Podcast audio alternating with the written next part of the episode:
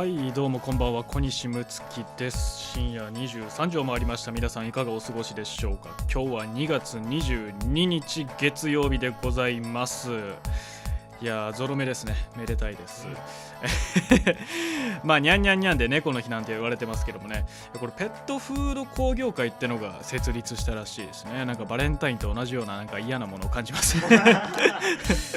えー、温泉マークの日でもあるということであこれはね音声配信湯気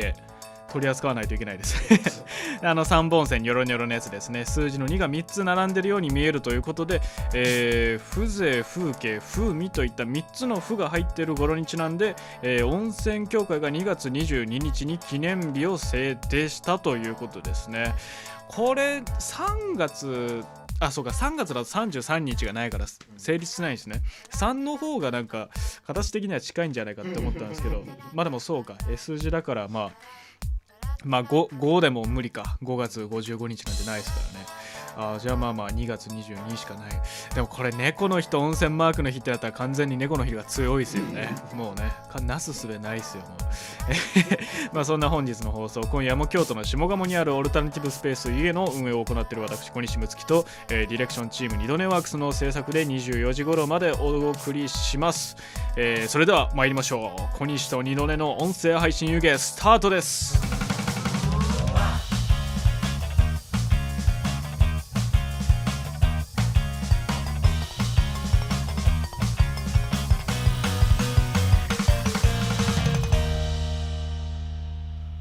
い始まりました、えー、まあまあ番組始まる前ツイッターなどでもね告知していた通りまあ今夜は、えー、ついつい漫画の話をしちゃうというね合ってましたっけ、えー、テーマでね、えー、やっていくのでまあ皆さんもねぜひ、えー、この漫画が好きだよあの漫画のあれが良かったよとかいうので、えー、今からでもメールなど DM など、えー、チャットコメントなどで送っていただけたら拾っていきたいと思います。まあね漫画も最近ねいろいろやってるんですけどね。あのまあまあやっぱアニメ化とかもいろいろあって今もうネットフリックスとかアマゾンプライムとかいろいろあるじゃないですか。で、うん、僕がねもうそのネットフリックスとアマゾンプライム両方入ってるんで、うん、まあ、やっぱ読んでる漫画のアニメのやつを追ってくってなるとねもうすごいねこんなに今面白いやつたくさんあるのかってなるんですよね。うん、もうそれこそね今めちゃめちゃ話題になってますけど「呪術廻戦」とかねあとな今は約束のネバーランドも面白いですよね。あとまあ進撃の巨人とかもすごい面白いしもうね追っていくのが大変ぐらいねすごいいいアニメまあ漫画のね面白い漫画がたくさんアニメ化されてるっていう状況なんですけどまあそんな感じでこうパソコンとかで、えー、まあ、一応うちに Fire Stick みたいなねあのテレビで Netflix とか見れるようになるやつあるんですけど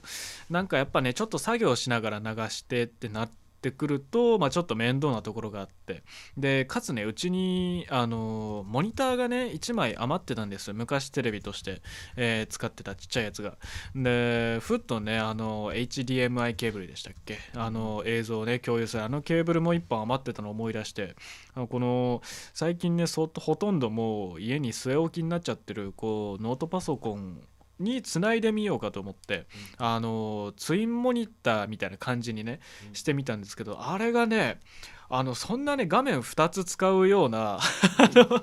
仕事とか全然してないんですけど、結構便利で。便利というかなんかね気分がいいんですよねこう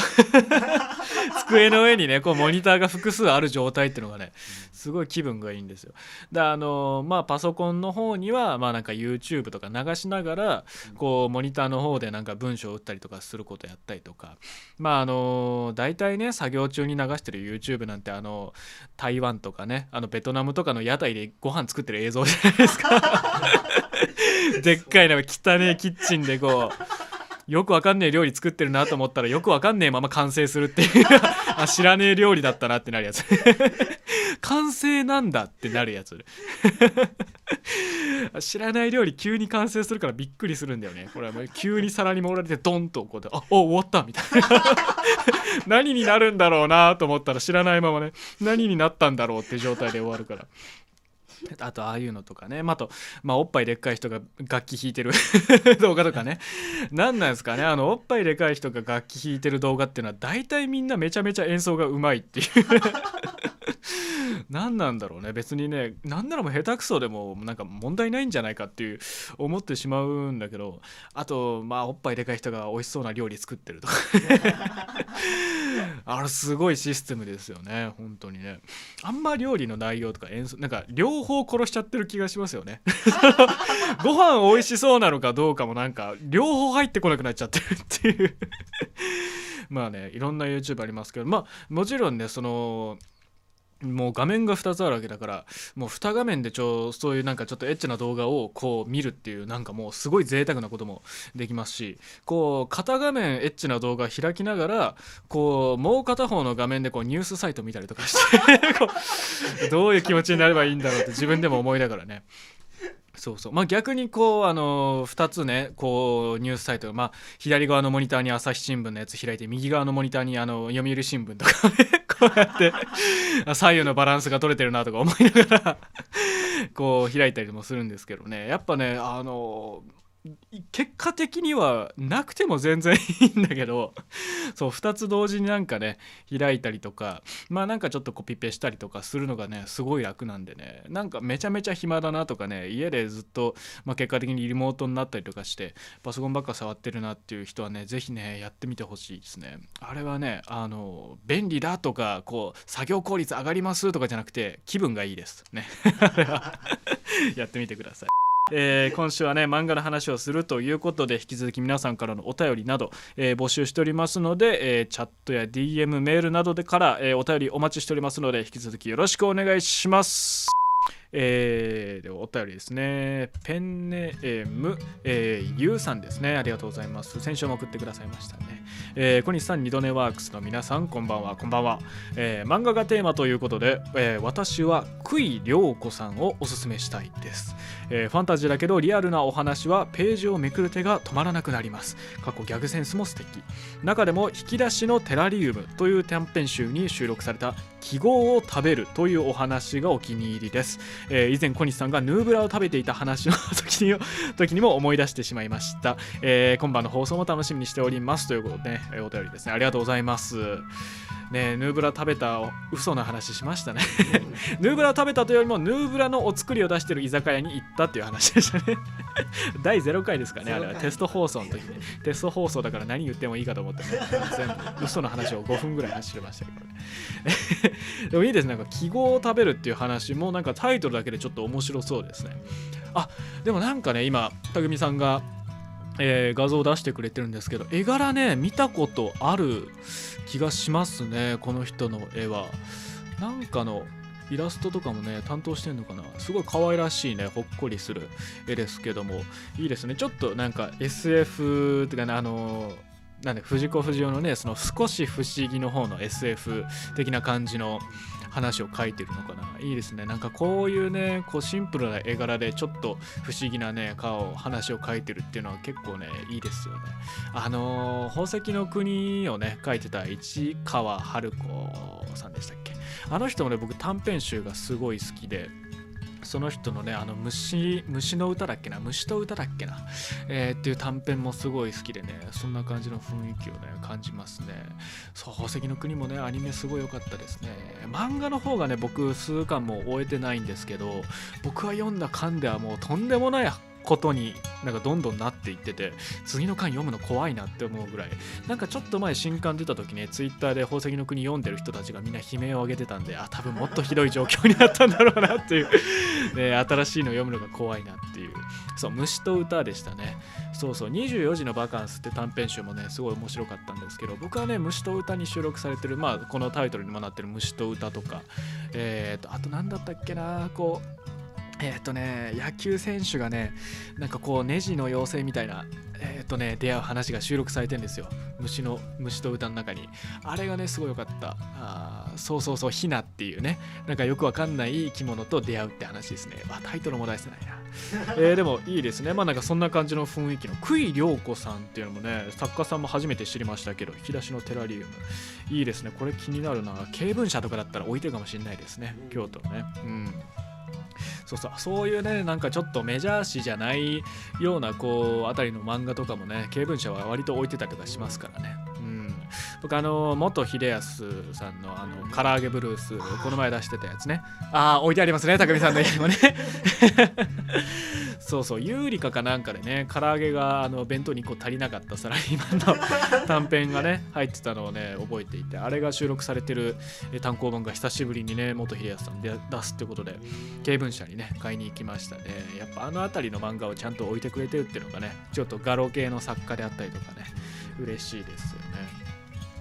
えー、もう一つインスタグラムの方でコメント来ております、えー、ゼリー文明の翔さんですねラジオネーム、えー、村上隆氏の率いる開会危機所属のアーティスト高野亮さん亮ですかねこれは、うん、あやか。高野あやの、えー、書き下ろしコミック。彼女が、えー、あこれゼリー文明の書っていうタイトルかな、うん、えー彼女が2017年パリで開催される個展で発表したペインティング作品と同じ世界観の、えー、壮大な SF 作品ですということでね。これ面白いですね。作家さんがその古典のね世界観と同じ漫画を描くっていうのはなんかすごいファンサービスというかねその展示も見に行った人がまあどっちが先でもなんかワクワクしそうですね。うん。だ言うたらそのなんかアニメ作品とか見た後にその原画設定終点みたいななんかああいうのを見に行くような感覚でも楽しめるのかもしれないですね。うんいいですね。ゼリー文明の章っていうのも、このゼリーの表記も、カタカナのゼリーに、あの、旧字体のね、あの、日常の作者の荒井圭一のいいですね。ルみたいなね、えー、あの、いいの文明の章というね、タイトルもね、いいですね。宇野優さんからですね、ありがとうございます。えー、いいですね。こう、作家さんが漫画を描くっていう、作品は僕はちょっと前にねあのー、電波組のジャケとかグッズとか書いてるあのアイマドンナって人のえー、っとあー何だったっけなタイトル。あのね漫画をね買ったんですよ。アキラみたいな、えー、あそう、えー、白亜だ。白亜っていうタイトルの、あのー、漫画のねアキラみたいな想定を、えー、装丁か、えー、のデザインのねやつで。それがねすごくまあやっぱね絵がねすごいねうまいんですよね。そうそうそうそう。それもやっぱねこうなんかの企画っぽい感じでなんかクラウドファンディングかなんかで最初やってたんですよね。あそうですねそうですね。そうそうそれの展示も含めてっていうそうそうその作品原画展的な、えー、キャンバス作品とかもいろいろ展示した上で、えー、クラウドファンディングでお金を集めて漫画を発行したっていうね。これは僕は大垣書店で普通に買ったかな。普通に並んでたんですよ。あ違うかな。あれ丸善だったかな。そうそうだ京都はそう考えるとやっぱなんか専門書系のものとかこうでっかい丸善とあとマニアックなやつとかはやっぱ経文社に行ったら意外とあったりするっていうね。なんか普通に大手のでっかい本屋さんとそういうちょっとまあサブカル路線も強めのローカルの本屋両方あるっていうのはいいですよね。うん。まあ、ちょっとね丸善と、えー、経文社の方左京区の方ってね距離は離れてますけどね。我々はちょうどいい場所あたりで 住んでますからね。うんいいですね。ありがとうございます。えー、引き続きね、あなたのこうこの漫画面白かったです。あの漫画読んでみてくださいというのをね、えー、ぜひぜひ教えてください。久井涼子さんの引き出しのテラリウムと、えーと、高野綾さんのゼリー文明の書ですね。これちょっと気になりますね。またちょっとね、手に入ったら読んでみて、この感想とかもね、番組中でお話できたらなと思います。お便りありがとうございます。いやでもね僕もまあまあ漫画がねすごい好きでそもそもねあのうちはその父親がねすごい漫画が好きなんですよ。でもう家にも漫画がたくさんありましてで、まあ、今思うとねすごいあの贅沢なというかありがたい話だなって思うんですけどあの鋼の錬金術師とかね中学の時にこうハマりましてで第1巻を買って父親のね部屋の机に1巻をポンと置いといたら 父親がこれ面白いなっつって残りのね続きのやつをこう勝手に自分で買ってくるっていうのありがたいなと思いながら まあ逆にね父親に刺さんなかったら別にねあの残りは読みたい分自分で買ってきたりとかもするんですけど、父親もこれは早く続きを見たいってなってくれたら父親が自分が読むためにこう買ってくるっていうね。そうそうそう。あれはねすごく、えー、いい環境だったなって うんですけど、まあ、それこそね高校の時僕は寮生活だったんでなんか漫画の貸し借りとか結構その男子寮内で結構いろいろあって、まあ、女子寮の方からその少女漫画が回ってきたりとかもねいろいろあって面白かったんですけどその時に買ったやつとかだと僕はねあの惑星のさみだれっていう表記で、まあ、星のさみだれっていうあの読むんですけどあの漫画がねやっぱ高校の時にこう読んだ漫画で一番面白かったなと思っててなんか掲載誌がすごいねマイナーなところなんですよ。ヤングキングコミックスか、うん、そうそうそう。ヤングキングコミックスっていうえーっと他何の作品やってたかなみたいな。雑誌としてはヤングキングアワーズっていうね全然正直聞きなじみもない掲載誌のやつなんですけどこれが全10巻でもうすでに完結していてえー、連載していたのは本当いつ頃だったのかか2005年4月から2010年8月までの期間に連載していて全10巻。ちょうどいいね。長さですね、うん、やっぱね10巻以内で完結する漫画っていうのはねなんか単行本も買おうかなって気持ちになりますからね。うちにねある漫画も大体鋼の錬金術師以外は本当10巻から15巻以内に完結する漫画ばっかりなんですけど、まあ、その中でもねもうピカイチ長さもちょうどよければ話も面白いっていうのが星のさみだれでこれがねまあ王道の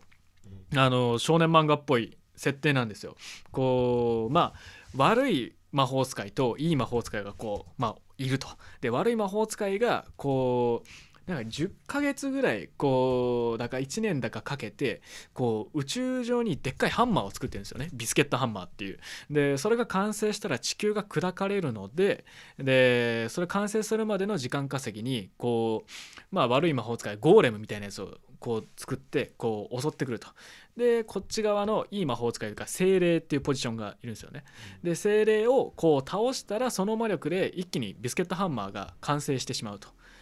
でその精霊を守るために12匹の獣の騎士っていうのがいるんですよ。まあ、あの馬であったりとか犬であったりとかでその獣の騎士っていうのについた、まあ、人間たちが、えー、能力を授かってその馬とかと相棒と一緒に、えー、その精霊アニマ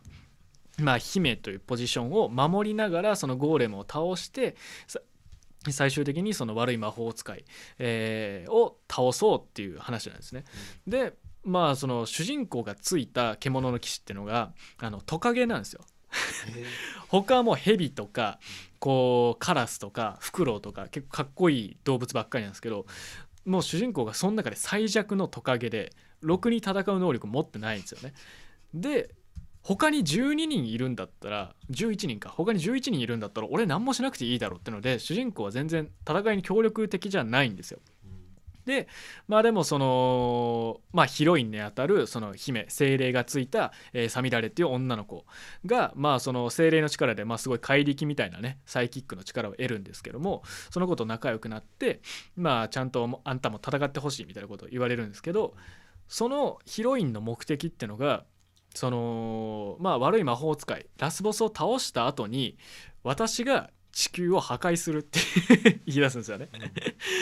でまあその目的が何でその子がそういう目的を持ってるのかっていうのは作中で途中で分かるんですけど、まあ、主人公は特になんかまあ夢であったりとかもなんか特にない。まあその暗いねあの性格のやつだったんでそれだったら面白いじゃないかその話に乗ろうってなるわけですよだから主人公とそのヒロインの真の目的は他の11人の騎士と一緒にラスボスを倒すでその後にラスボスを倒した他の11人を全員倒して地球を砕くっていうのが主人公とヒロインの目的になって進んでいくんですよ。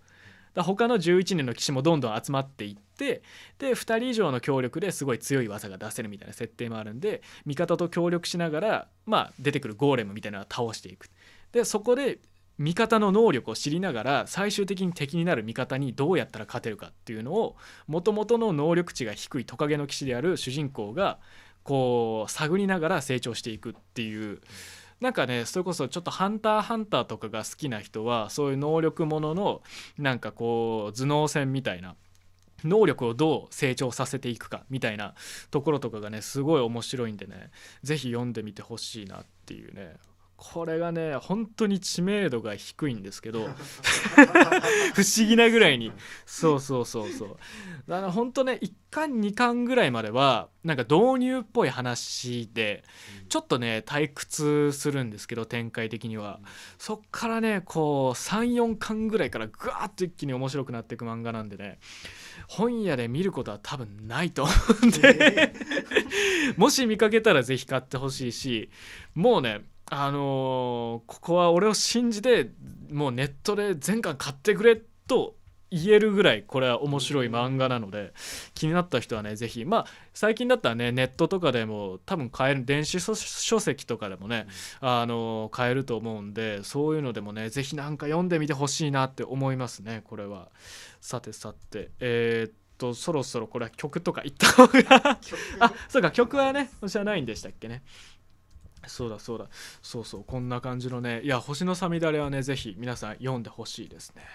さてさて、えー引き続き皆さんのおすすめの、えーやつもお待ちしておりますので、えーメールの方お願いします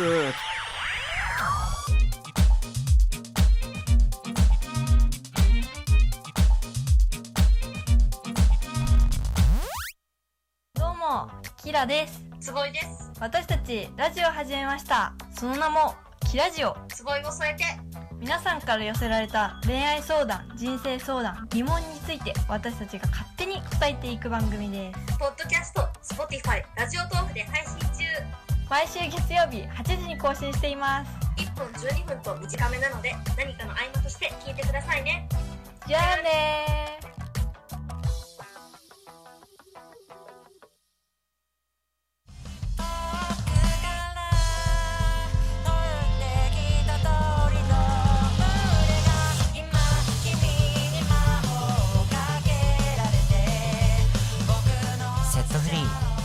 ースシングル「自由になりたい」各サブスクリプションサービスにて好評配信中。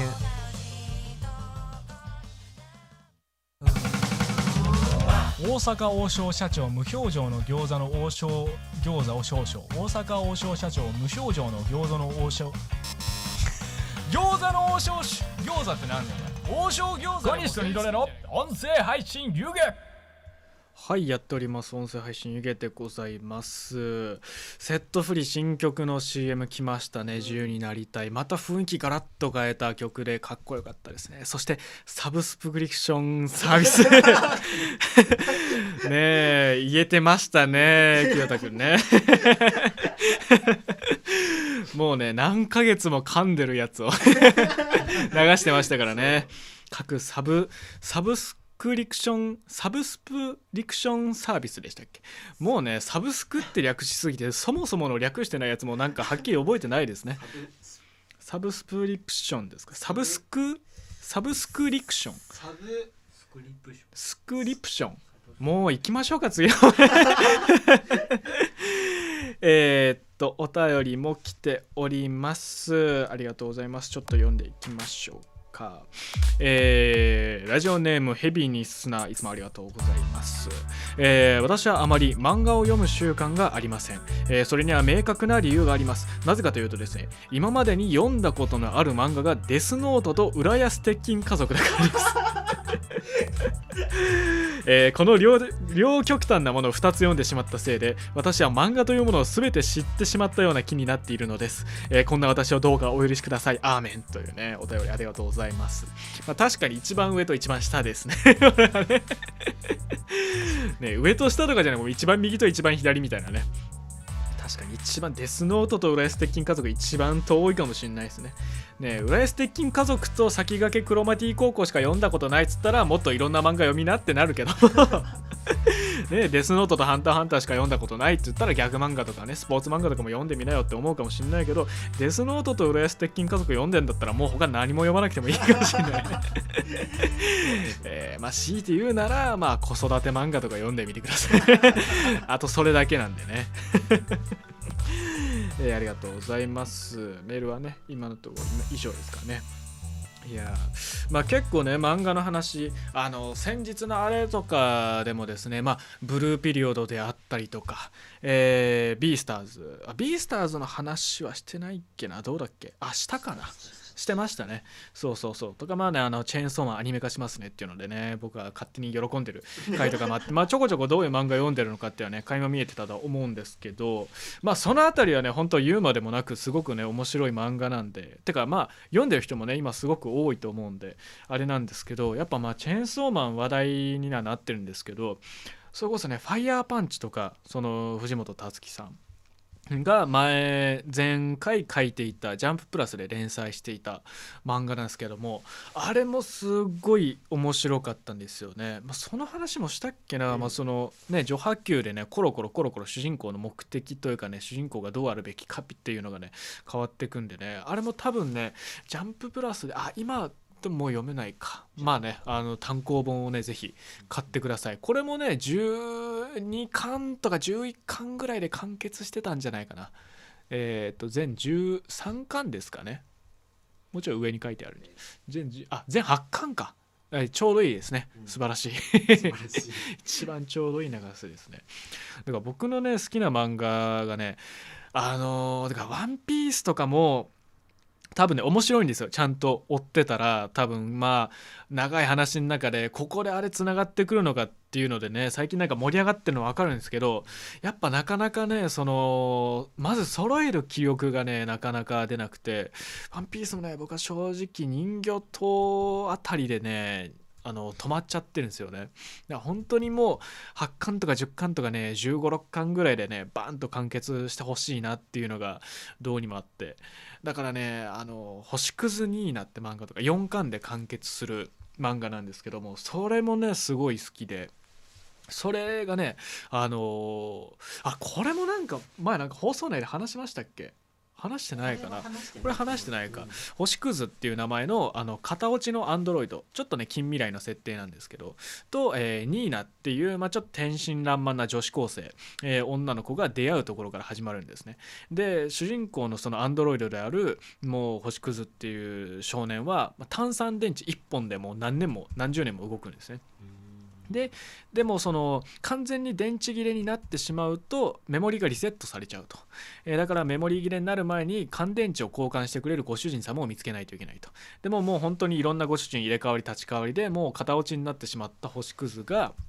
えーまあ、女子高生ニーナと出会って私の、えーご主人になってくださいっていうね言うんですけどニーナは私はもう別に召使いなんかいらないしご主人になんないわって言うんだけども、まあ、星屑はつきまとって。で、まあ、どうにかご主人になってくれなってくれってこうつきまとってニーナ逃げ続けて。でも最終的にその追っかけっこをしてる過程でこの星屑って子が、まあ、何年もこうゴミ捨て場で眠ってたってのもあってこう世間知らずすぎると、えーだから私はご主人にはならないけどもあなたの先生になってあげるわって言って、まあ、この世界のこと世の中のこと教えてあげるわって言ってまあ実質ご主人とまあそのロボットみたいな、えー関係性になるんですね。で第これが第1話なんですよ。で第、え2話だか3話だかなったら、えー5年後ってなって ニーナの結婚式なんですよね。で結婚式から逃げ出すニーナみたいな感じになっていってまあその話1話2話ぐらい進んでいったら今度10年後みたいななって離婚するかもしないかもみたいな話になっていてこれ全4巻なんですけど、えーもうその1巻の最後でこれもうなその長い話の中の1巻なんでもう言っちゃうんですけど1巻の最後でニーナ寿命で死ぬんですよ。最後もう墓のところで星屑が一人佇んでいてでそうお前のご主人死んじまったなみたいなことをこの動物たちに言われてでそこで出会うのがその新しい少年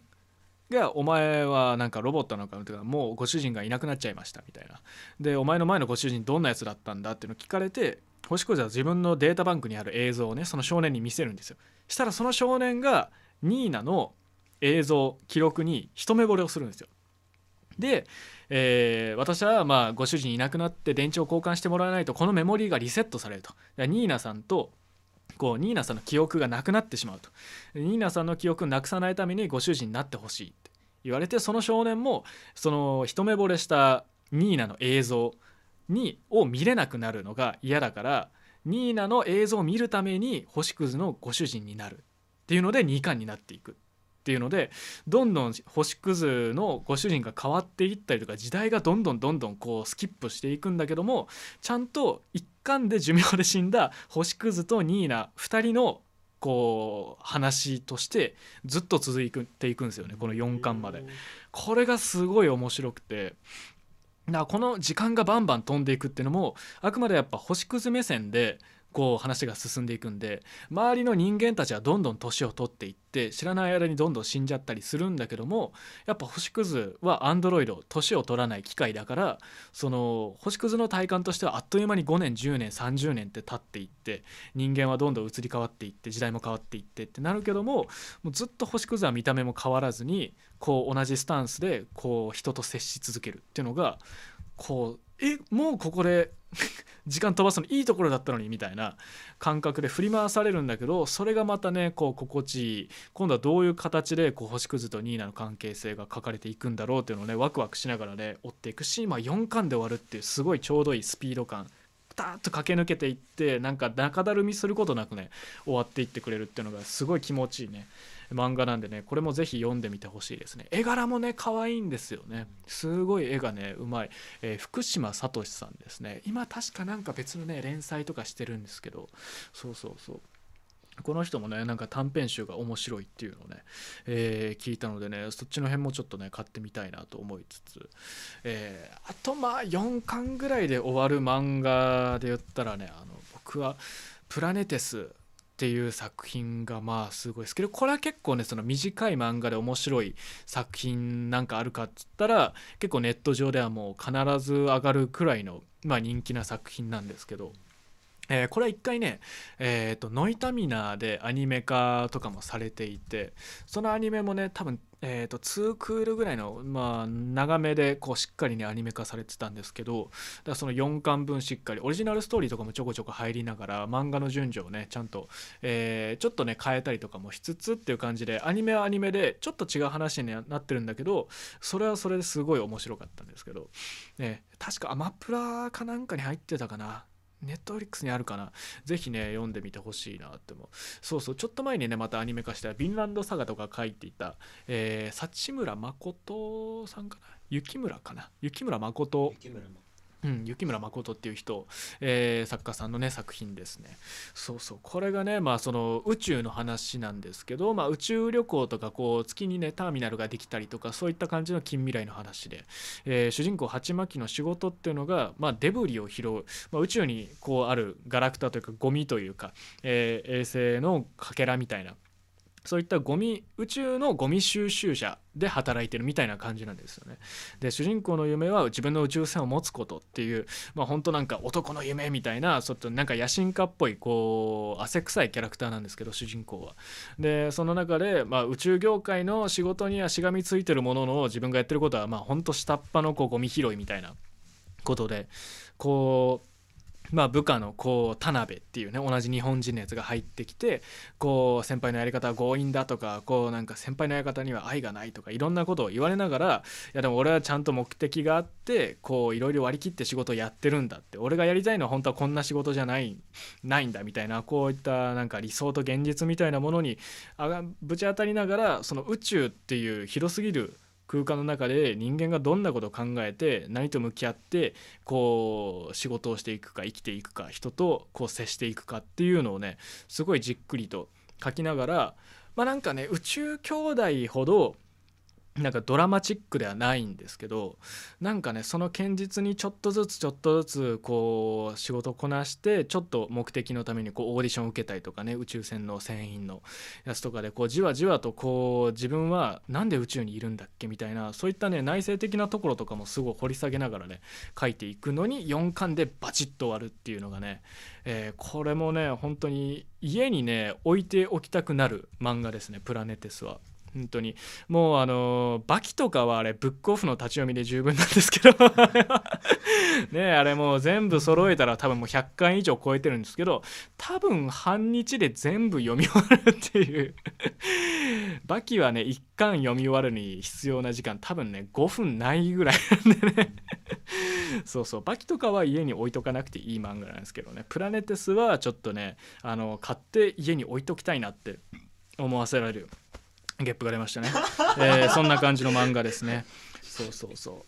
う。いやいやいやいや。まあそんないややっぱね短い漫画僕すごい好きですね。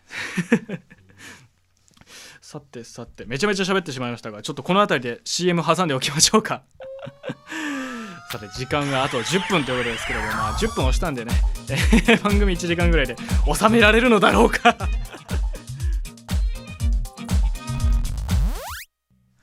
はいやっております。音声配信湯気でございます、えーというわけでそろそろねあ,、えーあれのあれをお願いしましょうか。よろしくお願いします。先日のあれ。はいこのコーナーは私小西睦月が先日見たり聞いたり読んだり足を運んだりしたあれについて話すあれでございます。今日紹介するあれは京都市立芸術大学作品展2020見事なエコーでございましたありがとうございます。前回のね強いファズがかかったような。荒々しいエコーとは違って透き通るような素晴らしいエコーでした。ありがとうございます。えっとねまあ狂芸の卒展をね見てきてまあ前回の時は、えーっと京都造形のね、えーまあ今名前がややこしくなっておりますけども えと狂芸の方のね卒展を見てまいりました。それがですね会場校舎の方と、えー京セラ美術館両方の方でねやっていてまあまあ会期的には14日まででもう終わってしまってはいるんですけどもいやすごいね良かったんですよね。えーそうそうそうそう。えーっとですね僕はまだあの校舎の方にえーっとね大学時代の後輩がねえーっとちょっと行っていたのもあって結構ねやっぱ競芸は桂の方まで、えー行くのがねこう億劫なんですよ。まあ電車乗ってで桂に着いてもそこからバス乗んないといけないっていう。だからなかなかねえー足が重かったんですけどまあ知り合いもいるしっていうのでね足を運んでみて。で前回去年とかもね校舎の方とか行けてなかったのでまあまあほんと久しぶりに狂言まで来れたなって感じだったんですけど本当ね行ってよかったなっていう作品もねいろいろ見れましたね。えーっとですねあのーまあびっくりしたのがその狂芸のえっとまあこれ卒業制作展とか終了展でもあるんですけど校舎の方だとその有志で、あの学部生とかねその、まあ、卒業とか修了の代じゃない人でもこう作品を出したりとかしていて、えーそれがねすごく、えーいい作品がね多かったんですよね。であこの絵いいなとかこの作品いいなと思って、えーキャプション見てみたらこう学部の2回生とか、えーそういうこともねすごいざらにあってすごいねもうちょっと焦りましたね。びっくりしましたね。すごいな下の代っていう。でね僕がねすごい感動したのがえっ、と立花葉月さんっていう競芸の、えー、湯が学部2回生の方なんですけど「えー鏡の絵画にシールの絵」っていう作品でそれがですねその展示してる部屋にこうその絵画のサイズのそのキャンバスのサイズの鏡を置いたみたいな。ででその場所に展示してる場所に鏡が置いてあったらどういうふうに映り込むかっていう、えー反射してる風景を描くのと同時にその鏡の表面にシールを貼ってるような感じでこうキャラクターのようなこうペタッとしたフラットのタッチの、えー生き物たちみたいな、えー虫みたいなねこう可愛いイラストが描かれていて。でまあなんかよくあるじゃないですか。洗面所の鏡とかに昔島次郎のシール貼ったりとか。ああいうのあったような。そんな感じでねこう鏡の表面にシールが貼ってあるような感じで描かれてるんですけどその展示してる場所がこう垂直にそれ立ってる壁が1箇所あってまあなんていうんですかねこうとの字のえーまあ、90度折れ曲がってる壁の角みたいなところにこう展示がねしてあるんですよ。で正面に2枚でそのそこに対して垂直に立ってるこう壁にもう1枚絵があるんですけどその垂直のところが言ってしまえば鏡がこう正面に2枚あって、えーそれに対して横軸で反射してるこう絵画がねあるわけですよ。でそれを見てみると、まあ、その鏡の風景反射してる風景があるんだけどその正面にある2枚のシールの絵っていうのがこうレイヤー状に分かれているこう様子に、えー描かれてるんですよ。これすごい口で説明すると分かりづらいね、えーこれは立花葉月さんのツイッターのアカウントねおそらく二度寝ワークスの方が 引用リツイートでねしますのでああこんな感じの絵なんだっていうのを見てください。これ。ね めちゃめちゃ口で説明するのが難しいんですけど見たらああこういうことかっていうねそうそうこの鏡の構造を、えーうまくねその面白いことをね使って描いてる作品があってね。こうぜひねこれもう会場でまあ写真よりもね、えー見てほしかったなってすごく思う。それこそ別の場所でこの人絵描いたらどういう作品を描くんだろうなとかいうのをねすごいワクワクさせられるような作家さんでしかも学部の2回生なのかっていうのね僕はすごくびっくりしました。いや面白かったですね。えー、とあとは京セラの方にもねえーやっててそちらは、えー学部のね卒業の方だったんですけど前川里穂さんという方の作品で。えーレントゲンをデザインにした、えーまあ、アパレル染色コースのことです方ですね。えー服をねこう作っていたんですけどもそのレントゲンを撮る時のベストみたいな着せられるじゃないですかあとなんか病人服みたいなそういった方で、えこう型紙でこう作ったこう新しいファッションみたいな、えアパレルグッズを作っていたんですけども、まあ、そのレントゲンのね骨格のこのやつをまあ前面にプリントしてるっていうのと、まあ、カルテとかもその上にねこう重ねてこ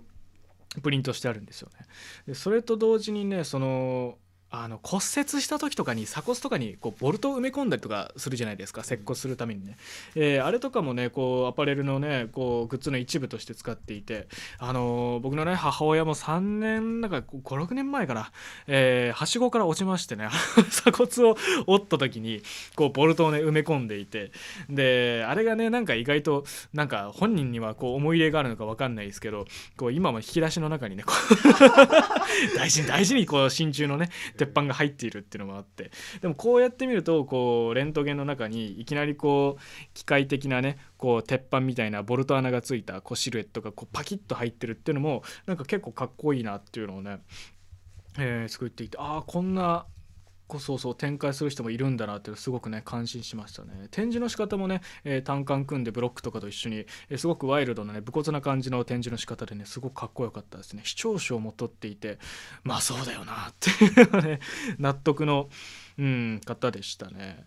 そうそうそうそうそう。あとですねまあまあキリがないですね。これ。前川さん。前川里穂さんっていう方ですね。うんうんうん。この方、まあ、ツイッターはね、あのー確か前川里穂って名前の表記ではなかったんですけど、そうそう、インスタグラムとかもね、えーやっていたので、多分そっちの方が、確かね、あのー作ってる服の販売とかもね、そっちの方リンク貼っていたんじゃないかなと思うので、えー気になった方はね、ぜひぜひ、えー調べてみてください。そうですね。まあでも特にね、グッときたのはやっぱそのあたりかな。後者の方では、えー福島周平さんっていうこれも学部彫刻の4回生卒業の方だったんですけどその人のね、えー作品もすごくかっこよかったですね、えーまあなんか倉庫みたいなところにこう机がねたくさん、え丸いちっちゃい机がたくさん並んでるんですけどその上にそれぞれね1個ずつクリップライトセンサーライトと,、えー、とこう発泡スチロールの塊に、え写真のフィルムみたいなやつをこう石の写真を、えー貼り付けたみたいな、えー塊がね置いてあるんですよ。まあだからパッと見こうまあ中身は発泡スチロールなんだけど、えーもう石の塊が置いてあるみたいな、えーでまあそれの上にね点滴がえー全部吊るされてあるんですそれぞれ。でそっからオレンジオイルをね少しずつ点滴でポタポタポタポタ垂らしていて発泡スチロールってあれオレンジオイル垂らすと溶けるんですよね。なんでその発泡スチロールの周りにこうまあ写真のフィルムでね、えーこう石のテクスチャがねこう貼ってあるんですけどオレンジオイルで中の発泡スチロールだけが溶けていくんですよ。だからその表面の膜みたいな形で石のこうテクスチャだけが残って中は空っぽになっていくんですよね。でそれっていうのがえーまあそれぞれこうちっちゃい机の上にあってこう人が近づくとセンサーライトとか光がついてこう中のねこうスケスケスケになってるこう石の立体的な写真みたいなものがこうペカペカっとねそれぞれ照らされていくっていうんですけどその写真というもののこう記憶とか記録的な、えーものっていうのがまあ、例えばこう街のこう更地とかを見てあここにビルがあったのとかアパートがあったのとか前ここコンビニだったなみたいな記憶記録、まあ、写真を見て思い返したりとかもう存在しない建物だったりとか、えーそういったのをもう思い出したりとかするじゃないですか。でもそういったものもこう写真っていう記録記憶があって、えーしかもそれに人がこう何かをこう近づいて確認して思い出そうとしないと、えーそれがねこう日の目を当たらないっていうのを、まあ、これでこう体験してるんだそうで。だからねこの一瞬ね本当に石がそれぞれ机の上に置いてあるのかなと思って、まあ、近づいてライトでパッと照らされてみると中が空洞のこう表面のこう写真の膜しか残ってないものだったっていうねその仕組みと、まあ、上に点滴がねたくさん吊るされているっていうものも、まあ、そのなんかこう中身が空っぽになっていって、まあ、しわしわにしぼんだりとかもしてるんですね。だからその亡くなっても記憶記録の中にしかないものっていうなんかちょっと寿命的なイメージにもつながるような感じでねすごく面白いなと思ってね見てましたねだからこの福島、えー周平さんね他の作品とか今後の作品どんなものを作っていくのかなっていうのもねすごい楽しみですね。うんうん。まあ、そんな感じでね、えーまあ、僕は京都造形大出身なんで、まあ、この名前の問題でね 今裁判続いてるのかなまだね、えーすごいね母校がおもうご迷惑をおかけしておりますっていうねもう頭の上がらない状況でありますけども。ねえねえ、まあ、やっぱ競技の人,、ね、人たちはすごくやっぱりね、あのー彫刻作品とかね、えー野外での展示とかすごいパワフルでねやっぱまあちゃんと遠いところだったから見に行ってよかったなとね思える展示だったのでね、えー僕はとても満足しております。まあねこの話をするのがもうすでに、えーこの作品展が終わった後になってしまったのがねちょっと申し訳ないですけども、ね。えーぜひぜひまああのー今後もね作家さんのえー展示であったりとかね活動を皆さんチェックしていただけたらね、えーいいんじゃないかなと、えー楽しいんじゃないかなと 思いますのでね、え僕もなんかねこのいいなと思った人たちにちょっと展示の話だったりとかいろいろと連絡してみようかなとねいろいろと結構ねたくさんの作家さんに対して思った、えーので今年の展示はね、まあ、それこそ京造聖火、えー京芸とね全部回れたんで。えーまあまあ湯気の方でもそういった作家さんたちの展示とかねこれからオファーしていったりとか、まあ、別の場所にね、えー展示のお誘いをしたりとかするかもしれませんのでまたまた湯気の方もねぜひぜひチェックしていただけたらなと思います。なんかちょっとどっかでボケた方が良かったかなと思うぐらい。漫画の話に引き続きずっと真面目に喋ってるっていうね。おちんちんとか一回言っておきましょうかね。言っときましょう言っときましょうあそれこそあれですね、まあ、CM の新しいの来てましたけどもセットフリーも、えーっと去年の12月にリリースされたんですね、えー自由になりたいというねえーフォースデジタルシングルが、えー配信されてるということでねぜひぜひ皆さんそちらの方もねずっとジングルで使わせていただいてますからね。そうそう聞いてみて僕もねちょっと今日帰り道聞こうかなと思います、えーそしてセットフリーなんとライブを控えているそうです。マホロバタウンボリューム4というね、えーイベントですね。3月12日金曜日、えー心斎橋心斎橋のフォートロックビアーズ、えーという場所。心斎橋ののフォートロックビアーズという場所で3月の12日出演がセットフリー、えーザ、えーパパイヤコレクションズ、えーマドモアゼルロマン革命というね、え4組での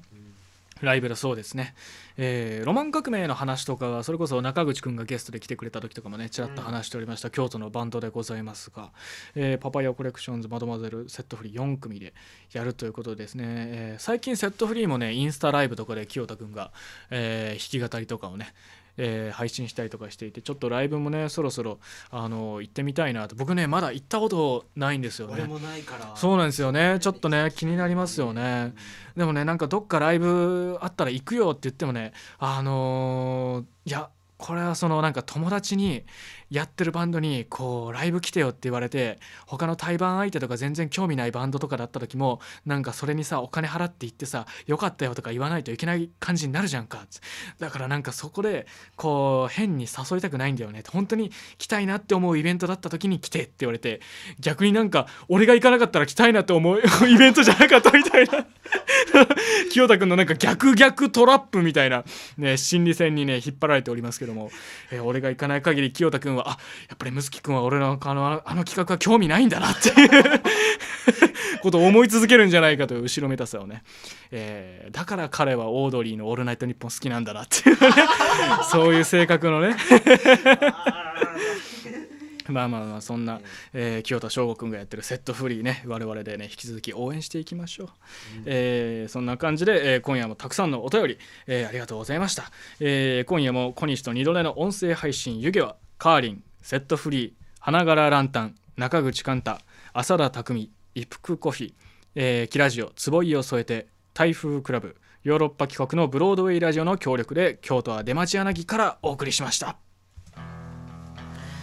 いやありがとうございました。まあ CM とかね曲とかもまた、えー今年も引き続きいろいろ募集していきますので、まあ、単発の展示であったりとか、えー曲を出しますとかライブをやりますとかそういったね、えーこのタイミングで流してほしいですというものもありましたらぜひぜひ音源30秒から1分とかね、えー全然そんなね制限はないのでね、まあ5分とか10分ぐらいのものね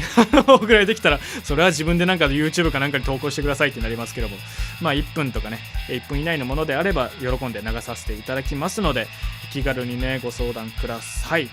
い。やーまあこの番組は二度寝ワークスの YouTube チャンネルで過去の配信が全て公開されております。よろしければぜひそちらの方もね遡って聞いてあげてください、えーそして次回は3月7日3月8日ですね。8日、えーですね。そう僕ね3月8日もしかしたらちょっと京都にいない可能性が。ちょっとまたね、えー日程相談しましょうか